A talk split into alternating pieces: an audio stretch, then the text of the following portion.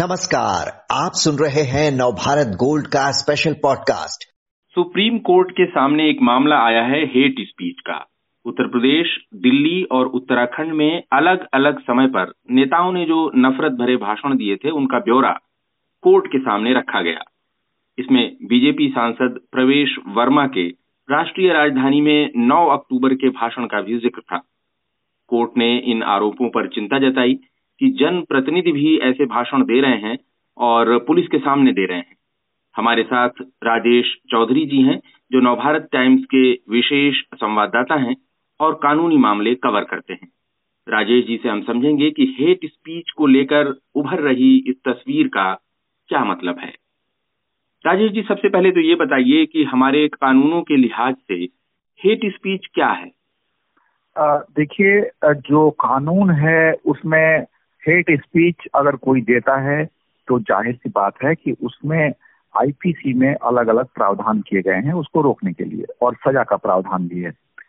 जैसे अगर आप देखते हैं आईपीसी में जो धारा है एक सौ तिरपन ए, एक सौ तिरपन बी, दो सौ पचानवे ए और 506 के तहत मामला दर्ज करने का प्रावधान है। ये ये जो तमाम धाराएँ हैं, इन धाराओं को अगर आप देखते हैं तो इसकी परिभाषा ये कहती है कि अगर कोई भी आदमी धर्म के नाम पर या फिर रेसिस के नाम पर नफरत वाले कोई भी बयान देता है या कोई भाषण देता है, या नफरत पैदा करने के लिए दो समुदाय के बीच में नफरत पैदा करने के लिए कोई भी अगर स्टेटमेंट देता है तो उसके लिए आईपीसी की धारा एक सौ तिरपन ए और एक सौ तिरपन बी में मुकदमा दर्ज किए जाने का प्रावधान है। जहाँ तक दो सौ पचानवे ए का सवाल है तो उसमें भी है कि अगर किसी की धार्मिक आस्था या धार्मिक भावना को ठेस पहुँचाया जाता है तो तब वो 295 ए सेक्शन का इस्तेमाल पुलिस करती है। तो ये तमाम धाराएँ हैं हेट स्पीच को रोकने के लिए। लेकिन आ, कई बार क्या होता है कि जब हेट स्पीच कोई अगर देता है तो कंप्लेन के अभाव में शिकायत के अभाव में पुलिस मामले को टाल मटोल का रवैया अपनाती है और इस तरीके के मामले कई सारे देखने को मिले हैं हाल के दिनों में। और इसीलिए ये मामला सुप्रीम कोर्ट में पहुँचा और सुप्रीम कोर्ट में बीजेपी के नेता के खिलाफ जो अर्जी दाखिल की गई थी उसमें पिटिशनर की तरफ़ से कपिल सिब्बल पेश हुए थे और कपिल सिब्बल ने यही दलील पेश की और कहा कि तमाम हेट स्पीच के वारदात हो रहे हैं लेकिन पुलिस इंतज़ार कर रही है पुलिस कार्रवाई नहीं करती।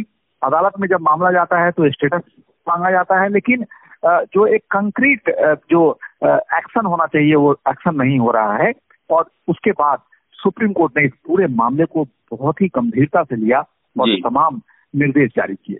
जी राजेश जी ने सुप्रीम सुप्रीम कोर्ट ने इस बात पर चिंता जताई है कि लोग धर्म के नाम पर नफरत फैला रहे हैं और एक दूसरे के समुदायों को टारगेट कर रहे हैं।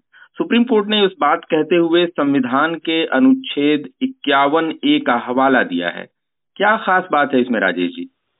देखिए, जब पेटिशनर की तरफ़ से कपिल सिब्बल ने कहा कि इन मामलों में जिस तरीके से और हेट स्पीच के वारदात दिन प्रतिदिन बढ़ते जा रहे हैं तो सुप्रीम कोर्ट ने इस बात को काफ़ी गंभीरता लिया और सुप्रीम कोर्ट ने कहा कि हेट स्पीच, जो क्राइम है, उसमें जो अपराध अगर हो रहा है तो सरकार तो खुद संज्ञान लेकर एक्शन ले। और ये भी कहा कि 21वीं सदी चल रहा है और धर्म के नाम पर हम कहाँ से कहाँ पहुँच गए। इक्यावन ए का सुप्रीम कोर्ट ने ज़िक्र किया।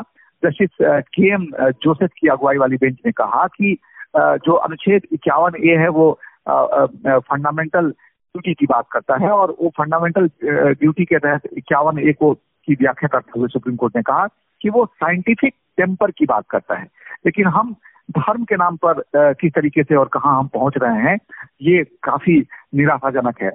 और आगे आगे भी सुप्रीम कोर्ट ने काफ़ी सख्त टिप्पणी की और कहा कि जो जो हमारा संविधान है उसकी प्रस्तावना का, को याद दिलाया और कहा कि कोर्ट की ड्यूटी है कि वो लोगों के मौलिक अधिकार की रक्षा करे संवैधानिक मूल्यों की रक्षा करे। कानून के शासन को बहाल रखा जाए सुप्रीम कोर्ट ने कहा। और ये भी कहा कि सेकुलर लोकतांत्रिक कृति का है। संविधान देश के सेकुलर होने की बात करता है। हर व्यक्ति के गरिमा और भाईचारा को सुनिश्चित किया जाना अनिवार्य है। और संविधान की प्रस्तावना का ज़िक्र करते हुए सुप्रीम कोर्ट ने कहा कि प्रस्तावना का जो सिद्धांत है वो भी यही कहता है।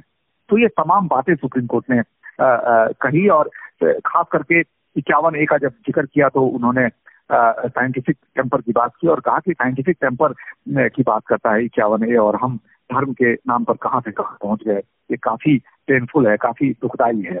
और जस्टिस राय जो दूसरे जज थे उन्होंने कहा कि जो बयान याचिकाकर्ता ने कहा है, जो आरोप लगाया गया है, वो काफ़ी परेशान करने वाला है। क्योंकि तो हमारा देश लोकतांत्रिक देश है और धर्मनिरपेक्ष देश है और उसमें इस तरीके की अगर बात हो रही है तो ये काफ़ी दुखदायी है।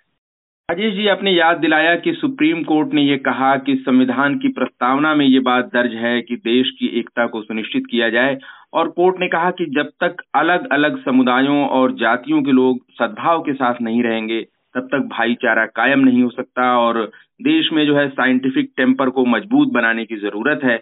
हेट स्पीच से निपटने के लिए राजेश जी, सुप्रीम कोर्ट ने क्या निर्देश दिए हैं? किस तरह सुप्रीम कोर्ट चाहता है इस मामले में कि एक्शन हो? सुप्रीम कोर्ट ने इस मामले में निर्देश दिया है, उसमें दिल्ली सरकार, उत्तराखंड सरकार और यूपी सरकार।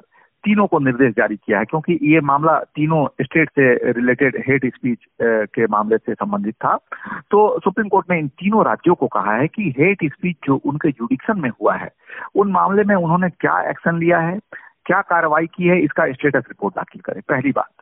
दूसरा, सुप्रीम कोर्ट ने कहा है इन तीनों राज्यों से कि वो इस बात को सुनिश्चित करें कि जब भी हेट स्पीच की घटना हो रही है तो वो शिकायत का इंतज़ार ना करें और खुद संज्ञान लेकर आईपीसी की धारा एक सौ तिरपन ए, एक सौ तिरपन बी, दो सौ पचानवे ए और पाँच सौ छह के तहत केस दर्ज करे।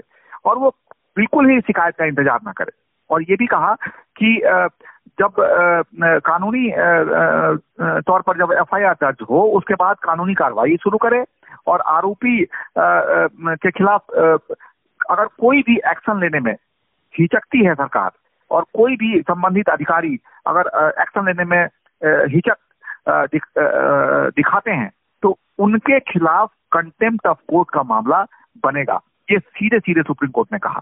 साथ ही ये भी कहा कि तीनों सरकार इस बात को सुनिश्चित करें कि इस मामले में जो भी निर्देश जारी हुआ है उस पर तुरंत एक्शन हो और किसी भी धर्म से जुड़ा हुआ मामला हो चाहे कोई भी इस मामले में इन्वॉल्व हो उसके खिलाफ तुरंत एक्शन लिया जाए। सुप्रीम कोर्ट अपने तरफ़ से साफ़ तौर पर एक इंडिकेशन दे रहा है और अपने ऑर्डर में उसने कहा है कि सो मोटो सरकार एक्शन ले। अगर हेट हेट स्पीच कहीं हो रहा है, कोई भाषण दे रहा है तो वो ये इस बात का इंतज़ार ना करे कि कंप्लेनेंट पहले थाने आएगा, वो एफआईआर दर्ज कराएगा, उसके बाद वो मामला दर्ज किया जाएगा।